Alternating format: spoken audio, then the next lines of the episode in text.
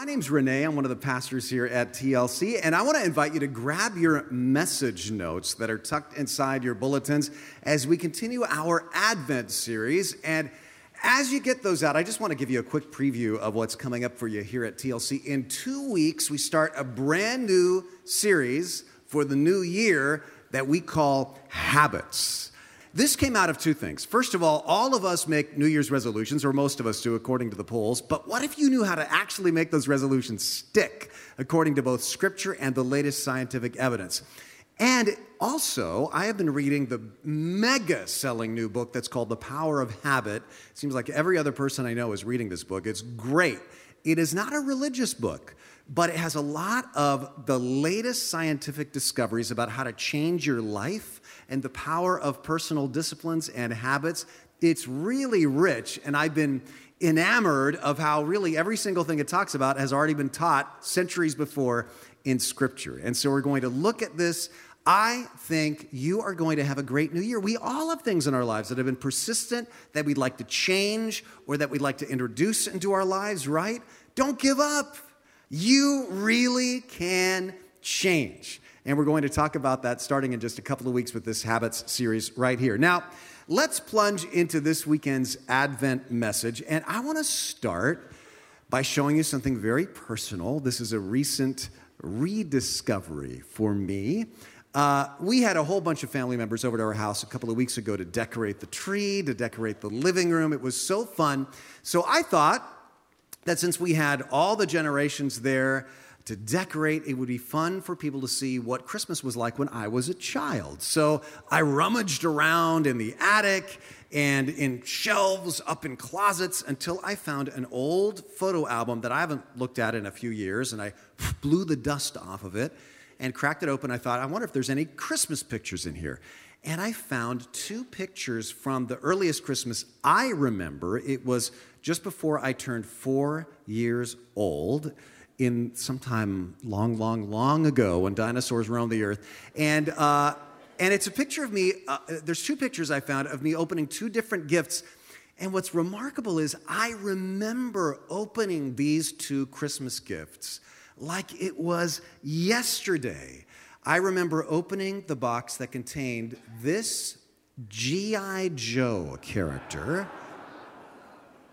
with lifelike hair and kung fu grip, as they said on the box. Do you remember those? I can remember everything about this moment that's captured in time here. Honestly, I, I remember the smell of the box that he came in. I remember the, the feeling of the bristly, lifelike hair.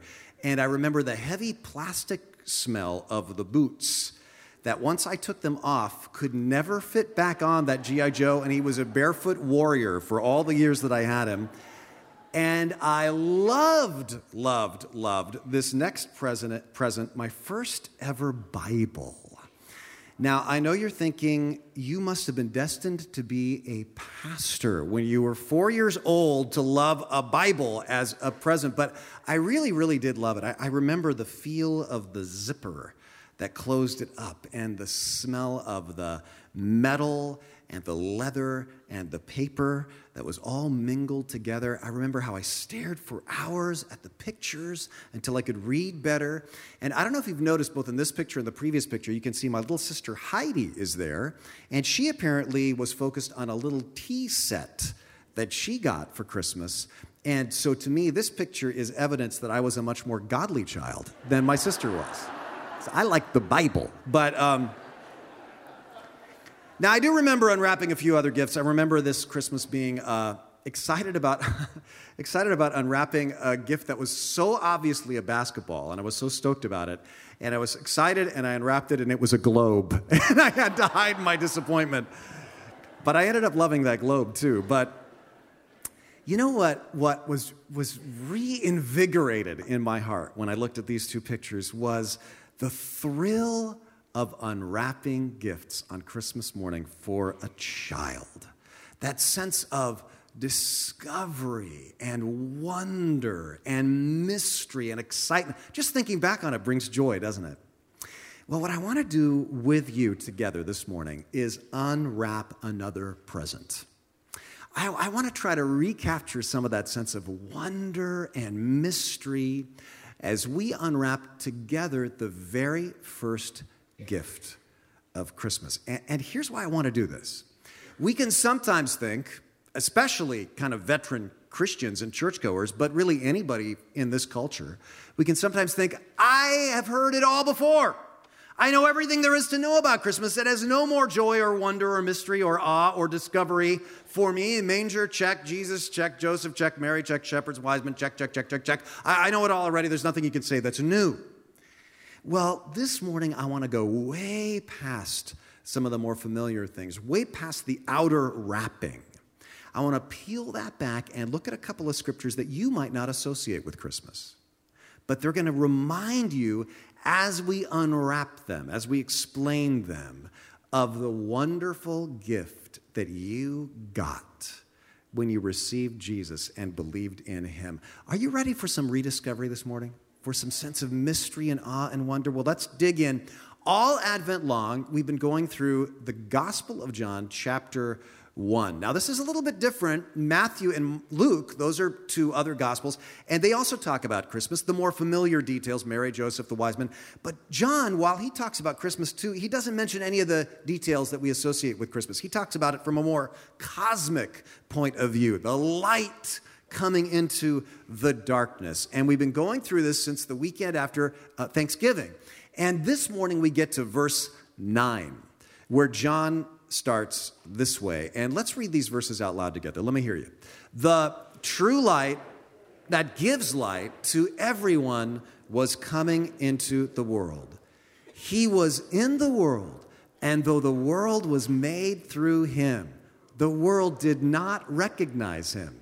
He came to that which was his own, but his own did not receive him. Now, press pause there for just a second. You see, John is saying, Do you see the irony of that? He created it all. And yet his own did not receive him. We didn't even recognize him as our creator, as our Lord when he came into the earth, but some did. And then John says this next verse, John 1:12 starts this way. Let's let's read this out loud together too. Let me hear you. Yet to all who did receive him, to those who believed in his name, dot dot dot. And then in the next 3 verses, John talks about three layers of the first gift of Christmas that you got. This is stuff you already have if you believe in Jesus and have received Him. And yet we let it get so familiar that we forget these things. So let's peel back these layers and really see what John says in the next three verses. This is what you have in the gift of Jesus Christ. And you can jot these down in your notes if you'd like to remember it. Number one, this gift makes me part of God's family. It makes me part of God's family. God didn't just send Jesus to become a child, He did it so that we could become His children. This is powerful stuff. Look at emotional stuff.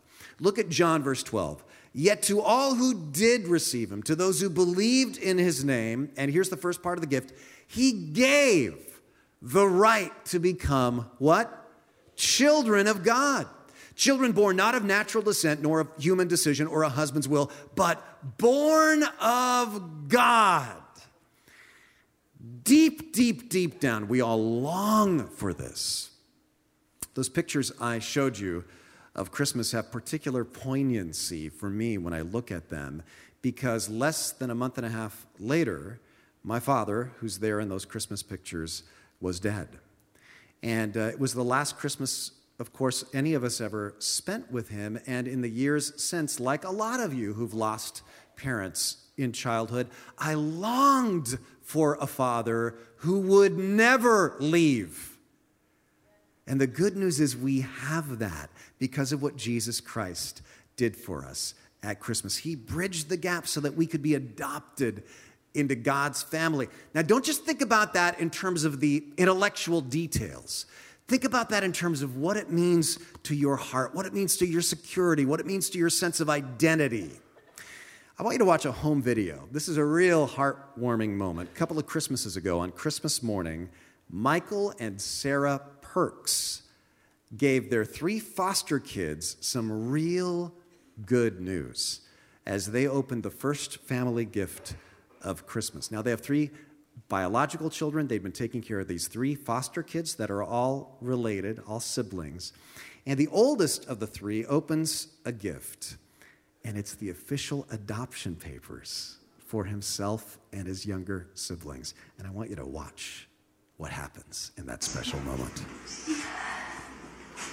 For you, and you, and you. It's for all three of you. Do you want to stay seated back so I can?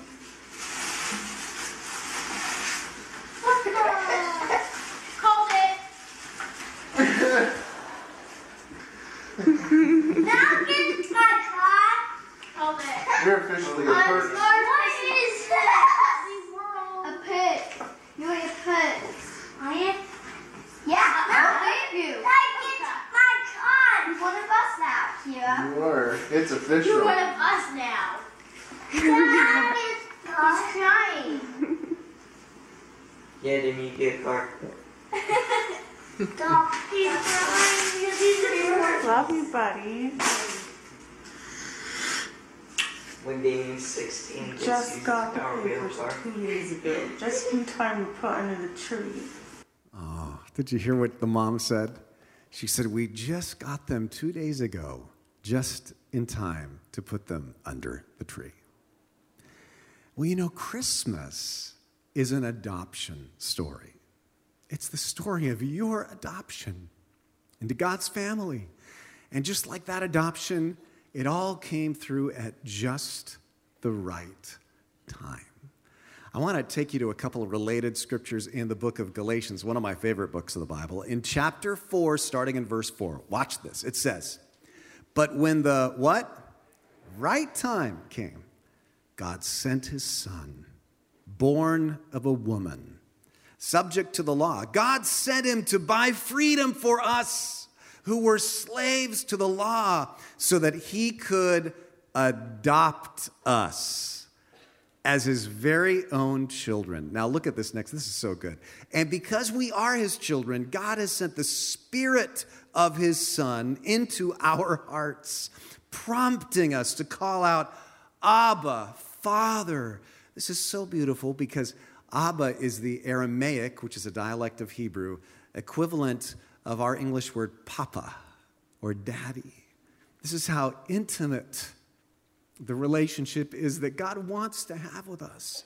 He's saying, I came that far. I was, I was born of a woman so that I could adopt you as my children, have a relationship with you, so that you could call me not your most divine majesty, but Papa. And now you are no longer a slave, but God's own child. And since you are his child, God has made you his heir. Now, this is really interesting. I was talking to a woman last night after the service. She adopted, she and her husband adopted two children this past year.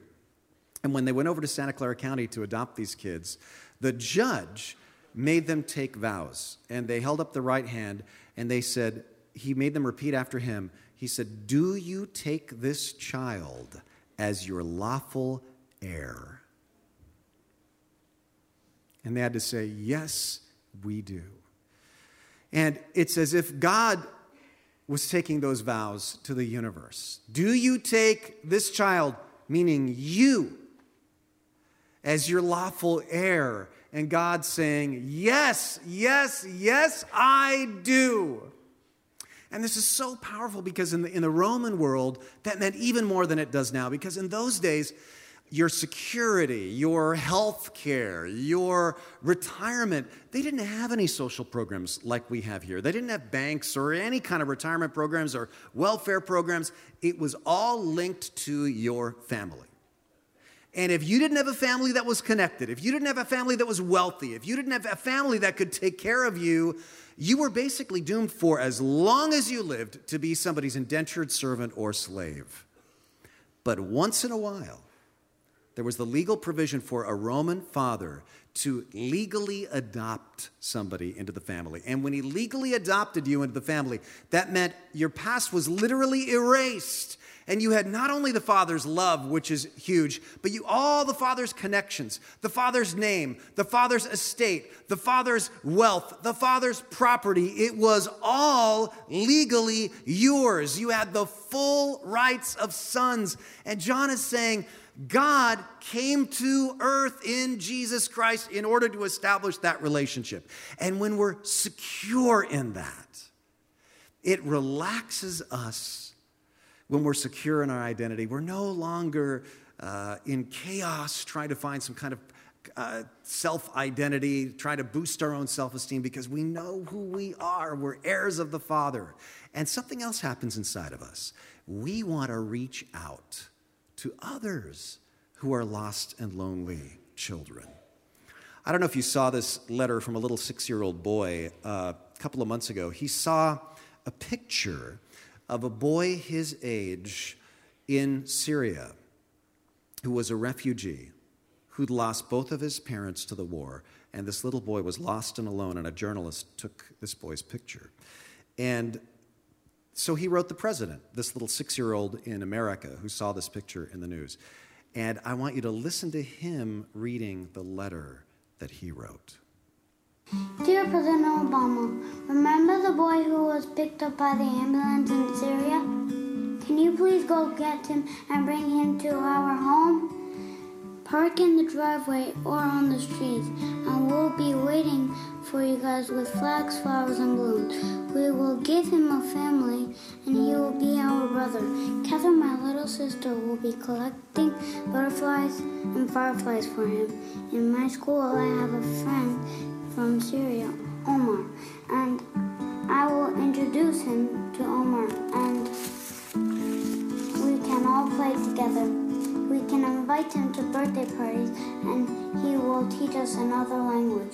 Since he won't bring toys and doesn't have toys, Catherine will share her big blue strawberry white bunny and I will share my bike and I will teach him how to ride it. Alex, six years old. That is one sharp six year old boy. But I want you to realize a couple of things with that. Do you understand that God's own Son is extending that invitation to you and to all those who are lost and alone? He's saying, I came to bring you family. You will be in our family, and I will be your brother. And I've been collecting lots of blessings for you. And when we realize what we get, that we don't have to strive to earn this any more than a child has to strive to earn an adoption. It's granted us as a gift. Man, then our heart goes out to the others who are lost and alone. Literally, like this boy for the refugees. I mean, we can argument, argue about what governments should be doing uh, in their government realm for refugees, but certainly as individual followers of Christ, our heart goes out to these refugees and we do what we can. This is why the church, this church, has been in cooperation with a church in Amman, Jordan, that has a huge ministry to refugees from Syria and from Iraq. This is why we do, you know, the prison fellowship angel trees and the Salvation Army angel trees. This is why we support the children's homes in India and Africa. Our heart goes out to those who are lost and alone, and also the grown ups who are lost and alone right here who need to know Jesus came to bring us into the family and to be their brother and he's collecting blessings for them to lavish upon them. It's so powerful when you understand, when you begin to unwrap what we received in that first gift of Christmas. You can, you can feel the emotion behind John's words as he writes John 1, can't you? When he says, Oh, we got the right to become children. And it just keeps getting better as we keep unwrapping this because the second thing John says is this in Jesus Christ, he has revealed to me God's glory. He adopts me into God's family and, and he reveals to me God's glory. Now, in case you don't understand where he's coming from, this one's really mind blowing. I want you to watch this. Watch this. Next verse says, John 1 14, the word became flesh and made his dwelling among us. We have seen his what? Glory. The what? The glory of the one and only Son who came from the Father, full of grace and truth. Now, What does that mean? We have seen his glory. You will not understand what John, as a Jewish man writing this, is talking about until you understand this reference to the glory of the Lord. This is referencing to a lot of places in the Bible, but, but it goes back all the way back to an amazing story in the very earliest parts of Scripture. In Exodus 33 18, Moses says to God, I beg you, show me your glory. Now, what do you think is going to happen next? Is it going to be like thunder and lightning and all kinds of shock and awe? What is the glory of God? Well, what happens next is something amazing because Moses gets to see the core of God. Moses gets to see from God a revelation of what is at the very heart of God, what God Himself says is His glory.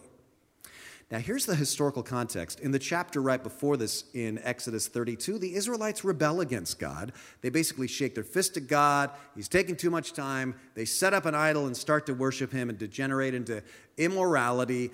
And Moses has just about had it with these Israelites, and he goes to meet with God on Mount Sinai, as dramatized here by Charlton Heston. And he's like, God, I have had it with these people, and I'm not too pleased with you either and I need to get my batteries recharged. So show me your glory, and I don't care if it kills me. I just want to see your majesty. And God says something strange. He says, Well, you can't see me because it'll overload your circuits, but I'll show you kind of my back, kind of the radiance to, to give you an idea of my glory. So, what happens next? It says, Then the Lord came down in the cloud and stood there with him and proclaimed his name, the Lord. And he passed in front of Moses, proclaiming. Now, again, with the context in mind, what would you expect him to proclaim? Lightning and thunder and Thou art a disappointment, and thy people are a disappointment, and I shall smite thee.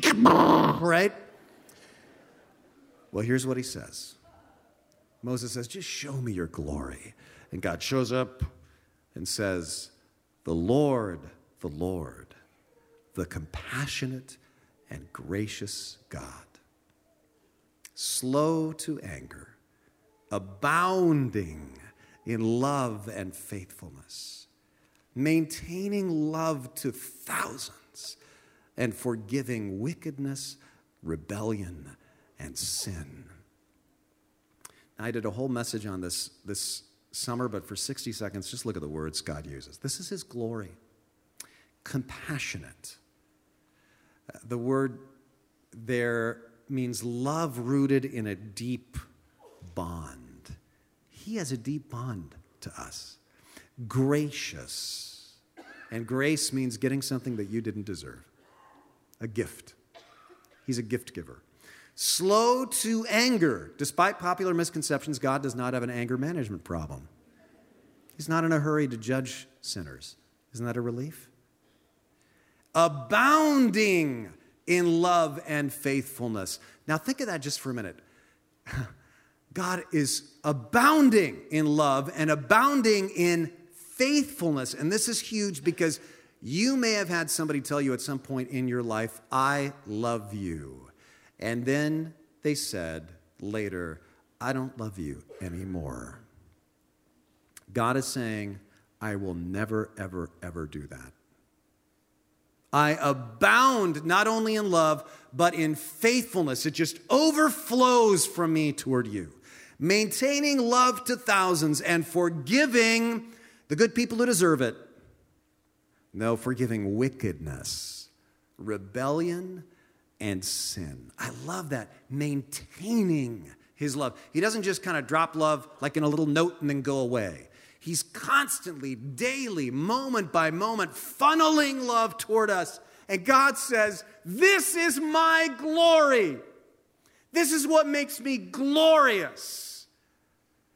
And so when John says, We have seen his glory, the glory of the one and only Son who came from the Father, full of grace and truth, what he's trying to explain is all the ways that Moses heard God describing his glory We saw that in Jesus in the flesh.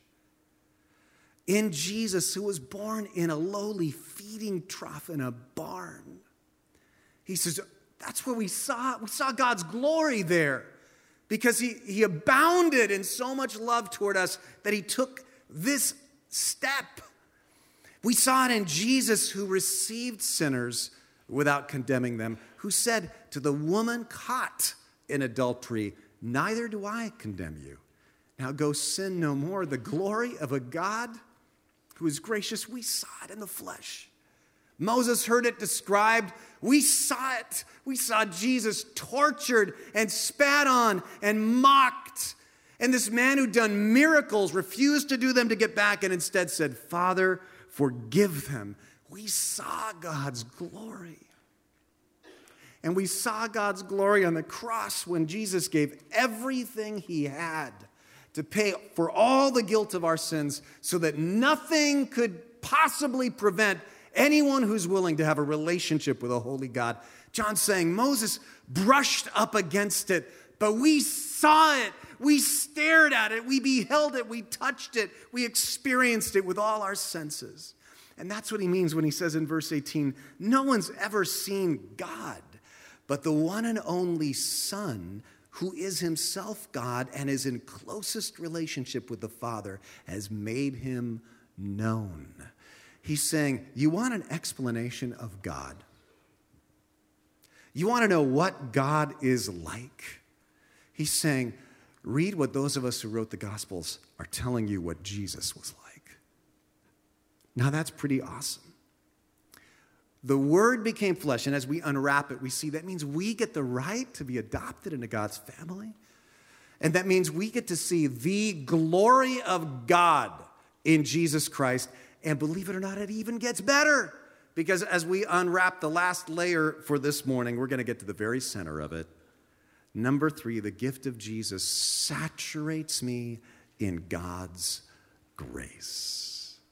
Saturates me in grace. I, I, want you to watch this and let it build. Verses 16 and 17. John says, Out of his fullness, we have all received grace upon grace. For the law was given through Moses, grace and truth came through Jesus Christ. Somebody said that verse has almost infinite possibilities of discussion. There's, there's a book in that verse. But let's just unwrap the core phrase. What does he mean when he says grace upon grace? Grace means an undeserved blessing, a gift. And this literally means in the Greek, grace in the place of grace. That, that's the Greek. Grace just keeps replacing itself, it's overlapping. Let me give you a, a, mental image. One scholar said it's like the waves. You go down to the beach here in California, you watch the waves, and they just roll on top of each other. They never end, they never stop. And that's the way this is framed in the original language this idea of waves of grace just rolling on us. We are literally engulfed in waves of fresh grace every moment. You don't live on past grace. You don't live on stale grace. You live on grace, replacing grace, replacing grace, replacing grace, grace upon grace upon grace, grace like a rolling stream, flowing constantly, every moment of every hour of your life. No minute, no split second are you ever apart from the satisfying, overwhelming, continuing goodness of God shown through Jesus Christ in grace to sinners like you and sinners like me. Are you not glad that John talks about that truth to you and me? Don't you need fresh grace? The Bible says in Lamentations 3, be, oh, I love this verse. Because of the Lord's great love, we are not consumed, for his mercies never fail. They are what? New every morning. Never stale grace. Great is your faithfulness. Sometimes you feel like you sin and maybe, maybe God hates me now, or maybe God's going to drop me as an experiment that didn't work. There are no gaps in His grace. He just maintains relentless grace to you, wave after wave after wave. So look at what we've unwrapped here. As a believer in Jesus, you've received the right to become part of God's family. You get to see God's glory. You're saturated in God's grace. Man, how do you respond to all that? Well, how does Moses respond when he sees God's glory? Well, there's only one way to respond. It says, When Moses saw this, Moses bowed to the ground at once and worshiped. What other response is appropriate? And we're going to do that in just a moment together. But I want to suggest to you all during this week leading up to Christmas weekend that you continue to saturate yourself in this gift, that you keep unwrapping this gift, making it real to you, rediscovering the wonder of it, so that when you come back to the Christmas weekend services, man, you are primed to worship. And listen, next Friday night and Saturday night, multiple beautiful candlelight services. Two things. Would you pray for me that my message about the light of the world coming into the darkness would be compelling and would draw people into fellowship and relationship with Jesus? And second, would you please take just a stack of those invite cards. I've been keeping them in my back pocket all week long, and it's amazing the opportunities we've had already in restaurants and at the Santa Cruz Warriors game Friday night just to hand these out to people because it comes up in conversation. What are you guys doing for Christmas? People are looking for a beautiful service to come to on Christmas Eve. Invite your friends, invite your family. And then again, just to clarify, Christmas morning at 11, I'll be here with a completely different message. We'll have completely different music. It'll be a beautiful time, new time, 11 a.m. this Sunday morning, since Christmas is on a Sunday. We'll put the services all together. I hope you can make it. But listen, I want to address something before we close. Some of you are going, that sounds so beautiful, but I don't deserve it. Well, that's why God came to give you the gift. You don't deserve it, but He knows you need it. And so he says, You don't have to earn this. This is my gift to you. And you'll be enjoying this for the rest of your life. Welcome to the family. See my glory.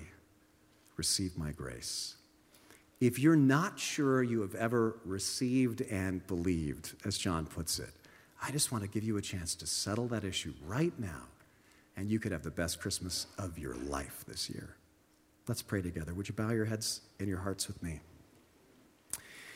Heavenly Father, thank you so much for your love for us. And we confess to you our sins and our distractions, how sometimes we feel overwhelmed by our failures or our anxieties, and we forget how spectacular the gift is that we receive relentless grace, that we get to see your glory in Jesus Christ, and that we get to be adopted into your family. And this has all been just given to us Lord, I pray, first of all, that those who've already received that would keep soaking in that this week, sitting in traffic or listening to the news or try to find a parking spot or shopping. May we realize there's something beyond all that that overwhelms us with its glory. And God, I also pray that if there's anybody here this morning who would want to say to you, I want that in my life. I want to be a follower of Jesus. I don't understand it all, but as much as I do understand, it sounds beautiful. I pray that they would say, Lord Jesus, I believe in you and I receive you into my life. I need you. Thank you for this gift. In Jesus' name I pray. Amen.